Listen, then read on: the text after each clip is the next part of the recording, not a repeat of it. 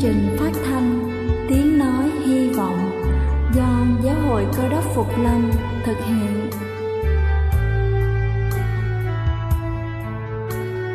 Kính thưa quý vị, Đức Chúa Giêsu trước khi Ngài về trời đã ban cho các môn đệ của Ngài một điều răn mới, đó là họ phải yêu thương nhau như chính tình yêu mà Ngài đã dành cho họ. Quả thật vậy thưa quý vị, tình yêu thương là một món quà vô giá mà Chúa đã ban cho nhân loại và đó cũng là thông điệp mà chúng tôi muốn gửi đến toàn thể quý vị. Nếu quý vị muốn tìm hiểu thêm về chương trình, về niềm tin hoặc muốn nghiên cứu về lời Chúa, xin quý vị gửi thư về chương trình phát thanh Tiếng Nói Hy Vọng, địa chỉ 224 Văn Đăng Lưu, phường 3, quận Phú Nhuận, thành phố Hồ Chí Minh hoặc gửi email cho chúng tôi theo địa chỉ tiếng nói hy vọng amos@gmail.com. Ngoài ra, quý vị cũng có thể liên lạc với bất kỳ hội thánh cơ đốc Phục Lâm tại địa phương gần nhất. Xin chân thành cảm ơn và kính mời quý vị lắng nghe chương trình hôm nay.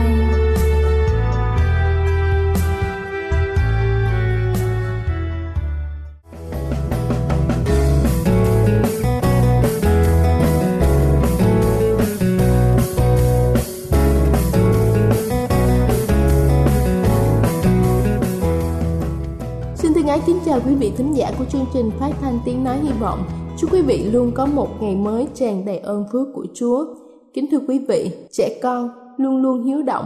Tuy nhiên điều quan trọng là hiếu động ở mức độ nào thì được coi là bình thường, còn ở mức độ nào bị coi là tăng động, giảm chú ý. Có rất nhiều cha mẹ vẫn mơ hồ về chứng bệnh này. Có những đứa trẻ quá hiếu động, không bao giờ ngồi yên hay là tập trung làm gì. Nhưng bố mẹ chúng lại nghĩ đó là điều rất bình thường mà không đưa con đi kiểm tra. Tăng động giảm chú ý là một trong những rối loạn phát triển thường gặp ở trẻ. Trẻ bị tăng động giảm chú ý thường có những hành vi hiếu động quá mức và khả năng tập trung kém dẫn đến kết quả học tập giảm sút. Về lâu dài, nếu không được điều trị tốt thì việc hình thành tính cách, hành vi, tâm lý trong tương lai cũng sẽ bị ảnh hưởng xấu. Những hướng dẫn từ Viện Hàn Lâm Nhi khoa Mỹ dưới đây sẽ giúp cho các bậc phụ huynh có thể nhận biết rõ hơn về chứng bệnh này. Đầu tiên đó chính là hiếu động quá mức. Dường như trẻ có một chiếc động cơ luôn hoạt động ở trong người. Trẻ bị tăng động, giảm chú ý. Thường không bao giờ chịu ngồi yên một chỗ mà thường chạy nhảy liên tục không biết mệt. Chúng sẽ cố gắng đứng lên và chạy xung quanh hoặc là buộc phải ngồi xuống thì chúng cũng không ngừng cựa quậy làm ồn Thứ hai đó chính là khả năng tập trung rất kém. Khả năng tập trung của trẻ bị tăng động giảm chú ý rất kém. Thật là khó mà bắt chúng lắng nghe và làm theo hướng dẫn hoặc là thực hiện một việc gì đó trọn vẹn. Trẻ có thể thích thú với rất nhiều thứ, nhưng không được lâu. Những đứa trẻ này thường có xu hướng chuyển một cách nhanh chóng từ sở thích thành sở thích khác. Chúng thường bỏ dở giữa chừng khi đang làm một công việc. Chỉ là một tiếng động nhỏ hay là một đồ vật lạ đặt trước mặt chúng cũng có thể làm trẻ phân tâm khi học bài. Trẻ còn khó khăn, ngay cả khi đang nói chuyện trực tiếp với người khác. Có khi đang nghe chúng ta nói nhưng khi yêu cầu được nhắc lại thì trẻ cũng không nhớ. Trẻ mắc chứng bệnh này sẽ gặp khó khăn trong việc chú ý ngay cả khi đang bị người lớn nhắc nhở. Trẻ nói là đang nghe lời chúng ta nhưng khi yêu cầu được lặp lại lời của chúng ta trẻ sẽ không biết nói gì. Thực ra Trẻ tăng động giảm chú ý không hề kém thông minh so với những đứa trẻ khác, nhưng chính sự suy giảm khả năng chú ý lại là nguyên nhân dẫn đến kết quả học hành sa sút. Thứ ba đó chính là hấp tấp và bồng bột. Phần lớn những đứa trẻ này thường có tính hấp tấp, vội vàng, bất cẩn và bồng bột. Trẻ thường trả lời khi người khác chưa hỏi xong, khó chờ đến lượt mình hay là phá đám trong khi người lớn đang nói chuyện hoặc là bạn bè cùng lớp đang chơi đùa. Sự hấp tấp bồng bột cũng sẽ khiến cho trẻ dễ mắc lỗi khi làm bài tập hay là thực hiện những công việc khác. Thứ tư đó chính là chậm phát triển ngôn ngữ. Một nét khá nổi bật trong phần lớn những trẻ tăng động giảm chú ý hay gặp đó là chậm phát triển về ngôn ngữ. Những đứa trẻ này phát triển khả năng nói bình thường trong giai đoạn đầu, nhưng về sau lại chậm lại và thường gặp các vấn đề về cấu trúc câu hay là khả năng diễn đạt bằng lời nói. Thứ năm đó chính là dễ nổi nóng, khó kiềm chế được cảm xúc. Trẻ bị hội chứng tăng động giảm chú ý thường dễ nổi nóng, giận dữ, khó kiềm chế được cảm xúc, cả tốt và xấu. Do vậy, rất dễ dẫn tới xô xát, đánh bạn hoặc là tổn thương ngay cả khi những người thân trong gia đình. Bên cạnh đó, tính cách này thường khiến cho trẻ không có bạn thân hoặc là bạn bè bị xa lánh. Và lời khuyên cho những cha mẹ có con bị tăng động. Cuộc sống của một đứa trẻ bị tăng động giảm chú ý dường như rất cô đơn, chúng luôn chật vật để tìm kiếm một người có thể thấu hiểu mình. Chính vì luôn mất tập trung, hiếu động nên trẻ không thể hoàn thiện được công việc được giao. Bởi vậy, trẻ rất dễ rơi vào tình trạng tuyệt vọng, luôn cảm thấy bị cô lập và thất bại dưới những ánh mắt khó chịu của mọi người. Đôi khi bị gắn mát là trẻ hư. Do vậy, sự hỗ trợ của cha mẹ chính là liều thuốc hữu hiệu giúp cho các em sớm hòa mình vào thế giới xung quanh và phát triển như bao đứa trẻ khác. Cha mẹ có thể giáo dục hành vi của con tại nhà. Giáo dục hành vi được xem là phương pháp điều trị hiệu quả nhất đối với trẻ tăng động giảm chú ý nên trao đổi với thầy cô để nhận được sự hỗ trợ. Trong việc giáo dục hành vi cho trẻ, nên đề nghị trẻ ngồi bàn đầu tiên nhằm tránh sự phân tâm bởi các hoạt động của bạn bè phía trên.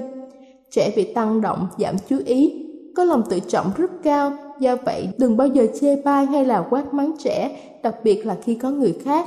Hơn nữa, điều này còn có thể làm trẻ nảy sinh tư tưởng chống đối. Nếu khen ngợi khi trẻ có những hành vi đúng đắn, trẻ sẽ cảm thấy cái tôi của mình được khẳng định và có xu hướng làm theo lời khen. Nó đặc biệt hiệu quả khi thầy cô khen ngợi trước lớp. Chỉ nên hứa hẹn khi chắc chắn có thể làm được bởi vì trẻ tăng động giảm chú ý, rất dễ thất vọng và chán nản, khuyến khích trẻ tham gia các hoạt động tập thể, chơi thể thao ngoài trời hoặc là tập luyện các môn võ để rèn luyện tính kỷ luật và khả năng tập trung. Hãy dùng những lời lẽ đơn giản, cụ thể thay vì nói chung chung ví dụ như là thay vì nói con chuẩn bị để đi học đi thì chúng ta hãy nói rằng con mặc quần áo vào con lấy cặp sách đi cố gắng để tạo cho trẻ các thói quen tốt bằng cách cho con ăn, nhắc nhở con đi ngủ, thức dậy đúng giờ. Tốt nhất không nên xem tivi nói chuyện hay là đặt đồ vật lạ trên bàn khi trẻ đang học bài. Cuối cùng đó chính là điều chỉnh chế độ ăn uống giúp giảm tăng động. Áp dụng một chế độ ăn uống khoa học có thể giảm đáng kể các triệu chứng ở trẻ tăng động, giảm chú ý. Các chuyên gia y tế khuyến cáo trẻ nên có một chế độ ăn uống đầy đủ chất dinh dưỡng, tăng cường các loại thực phẩm giàu protein, sắt, kẽm, magie, omega 3 và chất xơ hòa tan chẳng hạn như là thịt bò, thịt gà, trứng, sữa, trứng gà, bắp cải, súp lơ, rau chân vịt, đậu Hà Lan, các loại đậu, ngũ cốc nguyên hạt, quả chuối, bơ lê, nhiều trẻ tăng động có thể tăng các hành vi quá mức khi ăn một số thực phẩm nhất định. Do vậy, cha mẹ cần chú ý theo dõi chặt chẽ những loại thực phẩm mà con ăn và những biểu hiện tương ứng trong ngày để có thể phát hiện kịp thời với những loại thực phẩm này và loại chúng ra khỏi chế độ ăn của con.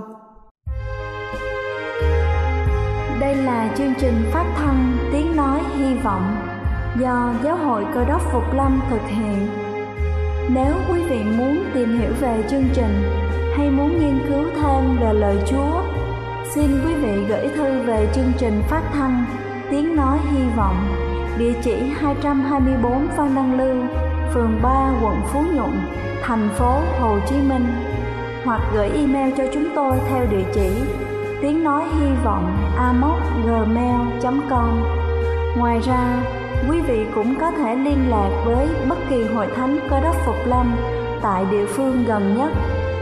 Xin chân thành cảm ơn và kính mời quý vị tiếp tục lắng nghe chương trình hôm nay.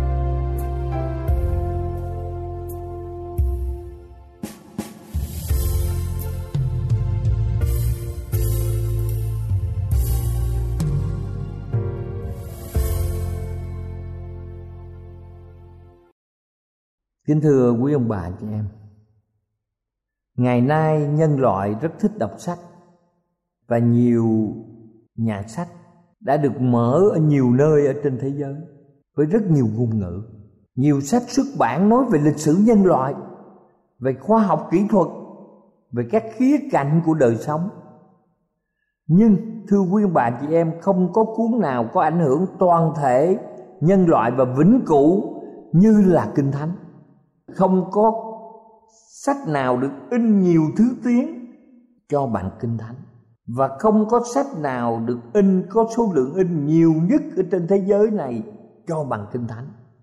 Sự ưu tú của kinh thánh nằm trong một sự kiện rằng đây không phải là cuốn sách đơn giản về tôn giáo, hoặc là chỉ nói lên một hệ thống giáo lý, hay một lời khuyên dạy về đạo đức, hoặc lời truyền khẩu.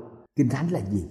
Đó là cuốn sách nói về lịch sử, cứu rỗi trong đó Đức Chúa Trời và nhân loại là những vai chính trong nỗ lực giải quyết một vấn đề cơ bản nhất trong thế gian đó là tội lỗi. Kinh Thánh được viết vào khoảng thời gian kéo dài 15 thế kỷ, tức là 1.500 năm. Quyển sách có cùng mục tiêu danh hiệu và cho biết một kế hoạch thánh thiện đối với nhân loại sự tiến triển của kế hoạch đó trong phạm vi rộng lớn của lịch sử. Kinh thánh bày tỏ các hoạt động của đức chúa trời về việc quán cải nhân loại. Kinh thánh nói đến sự kiêu ngạo, tham vọng, sự bất công, đàn áp, sợ hãi và bất lực. Kinh thánh nêu các hình thức mà con người đã phạm tội, những sự thất vọng và những sự tồn tại trong tâm hồn tội nhân nhưng kinh thánh cũng nói đến sự tự do. Kinh thánh nói về tình yêu, nói về sự trung tín và nói về sự trông cậy nơi đức chúa trời, một niềm hy vọng và sự vui mừng mà chúa ban cho những người trở lại đạo. Những câu chuyện trong kinh thánh chính là những lời chứng sống động về quyền phép biến đổi của ân điển thánh. Và ví dụ về điều Đức Chúa Trời mong muốn cho chúng ta ngày hôm nay.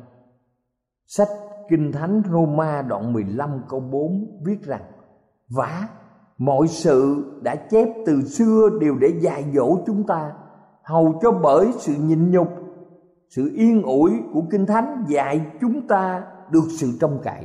Chúng ta biết rằng trong sách Hebrew đoạn 4 câu 12 cũng khẳng định, vì lời của Đức Chúa Trời là lời sống và ư linh nghiệm sắc hơn gươm hai lưỡi thấu cho đến đổi chia hồn linh cốt tủy, xem xét tư tưởng và ý định trong lòng.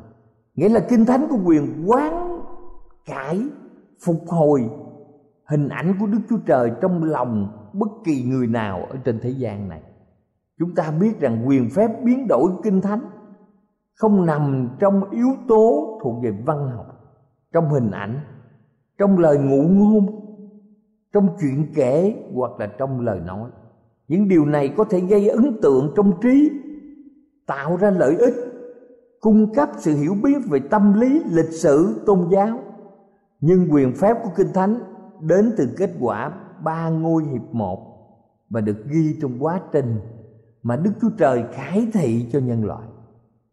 Chúng ta biết rằng đức chúa cha chính là tác giả của kinh thánh ngài dùng hết nỗ lực để bày tỏ chính ngài cho chúng ta hiểu.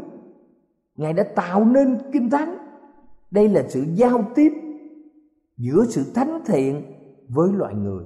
Và chúng ta cũng biết rằng, đức thánh linh là đấng có ảnh hưởng hoàn toàn qua sự soi dẫn trí tuệ của những người được sự khải thị để viết kinh thánh đồng thời, chính đức thánh linh tiếp tục làm việc trong lòng mỗi người ở trong chúng ta để chúng ta nghe, để chúng ta đọc, để chúng ta hiểu biết rõ ràng về lời của chúa.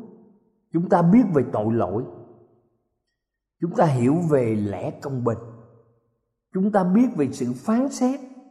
Và kinh thánh dẫn chúng ta vào mọi lẽ thật để làm chứng về đức chúa giêsu chúng ta còn biết rằng dân sự đức chúa trời trong việc thi hành quyền tự do của mình, họ nghiên cứu kinh thánh để tìm kiếm đức chúa trời, để nhận thức và công nhận rằng kinh thánh chính là lời của đức chúa trời và chấp nhận quyền lực của đức chúa trời với một quy tắc và vân phục sự dạy dỗ của ngài. Đức chúa trời đã tự bày tỏ ngài ở trong thiên nhiên ở trên các dãy núi. Ở trên các đại dương mênh mông. Ở trên các vì sao xa xăm. Ở trong không gian. Và chúng ta có thể biết được sự trọn lành, tuyệt diệu của ngài mà mắt chúng ta không thể thấy được. Quyền phép đời đời và bản tính của ngài. Như Phaolô bày tỏ trong Roma đoạn 1 câu 20 Điều mà các nhà thần học coi là sự khải thị vạn năng.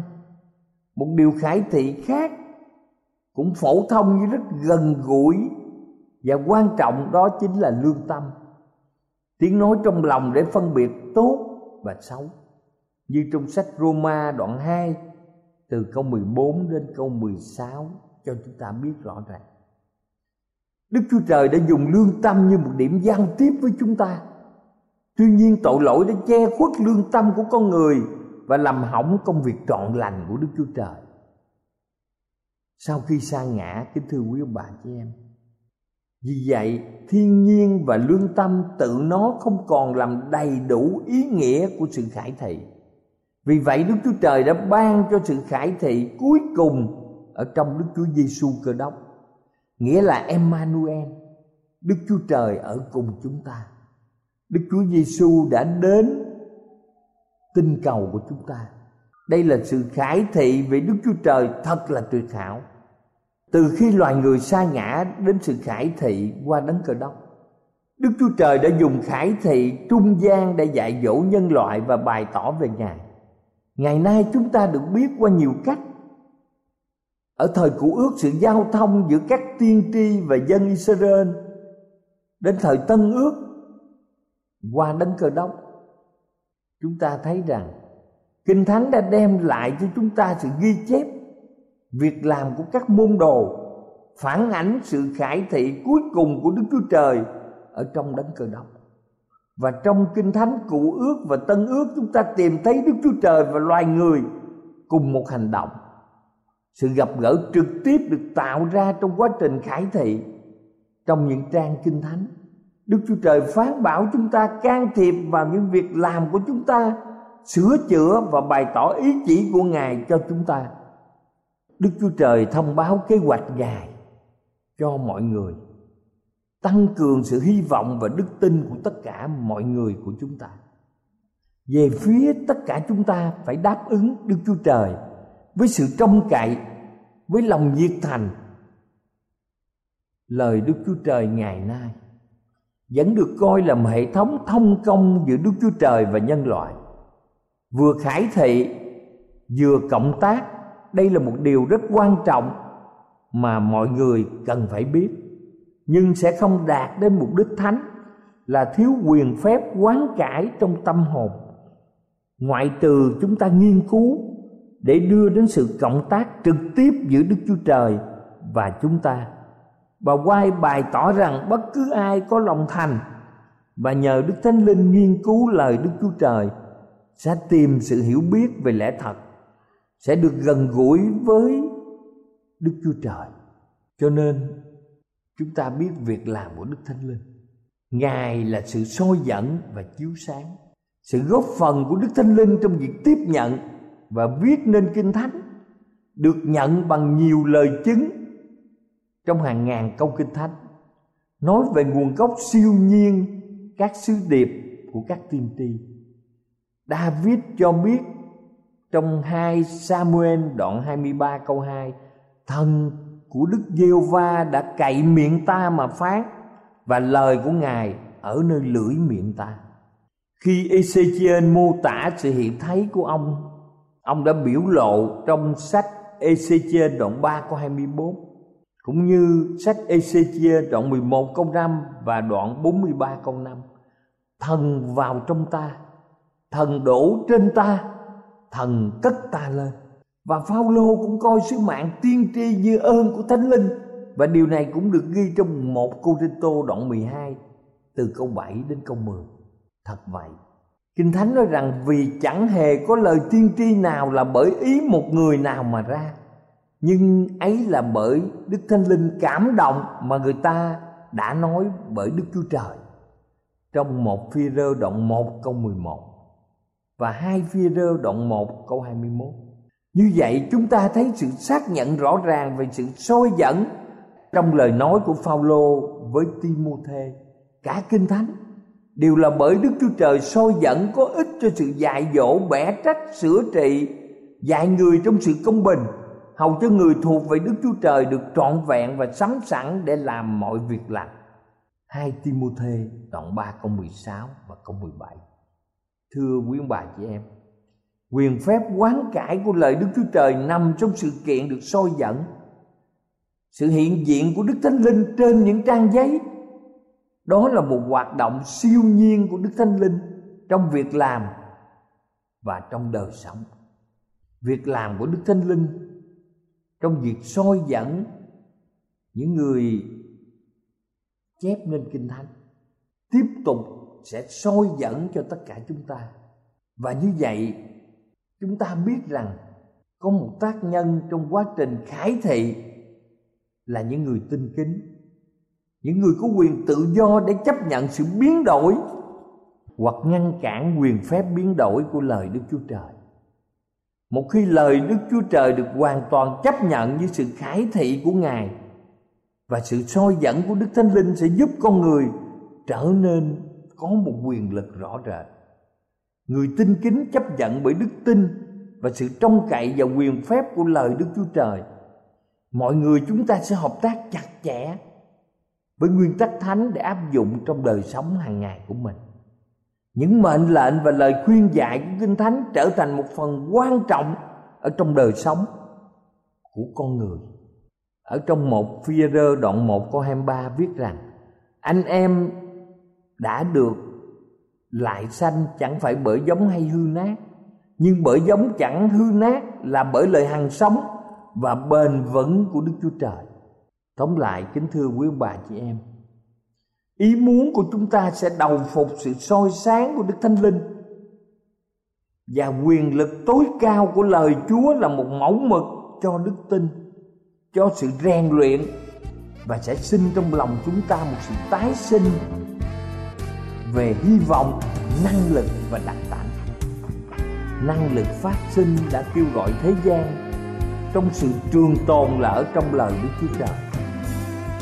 Lời truyền đạt năng lực sanh ra sự sống. Và mỗi mệnh lệnh là một lời hứa, được chấp nhận bởi ý chí thấm vào linh hồn, mang theo sự sống của đấng vĩnh cửu. Lời của Đức Chúa Trời trong kinh thánh sẽ biến đổi bản chất của chúng ta và tái tạo linh hồn chúng ta theo hình ảnh của Đức Chúa Trời. Cầu Chúa ban phước cho chúng ta vì chúng ta nhận được sứ điệp quan trọng. Cầu Chúa ở cùng tất cả những người bạn phải chịu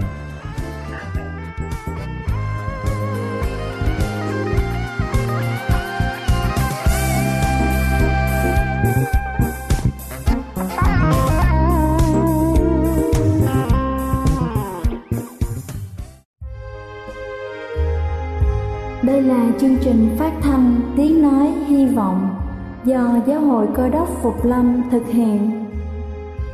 Nếu quý vị muốn tìm hiểu về chương trình hay muốn nghiên cứu thêm về lời Chúa, xin mời quý vị gửi thư về chương trình phát thanh Tiếng Nói Hy Vọng, địa chỉ 224 Phan Đăng Lưu, phường 3, quận Phú Nhuận, thành phố Hồ Chí Minh hoặc gửi email cho chúng tôi theo địa chỉ tiếng nói hy vọng amos@gmail.com Ngoài ra, quý vị cũng có thể liên lạc với bất kỳ hội thánh cơ đốc phục lâm tại địa phương gần nhất.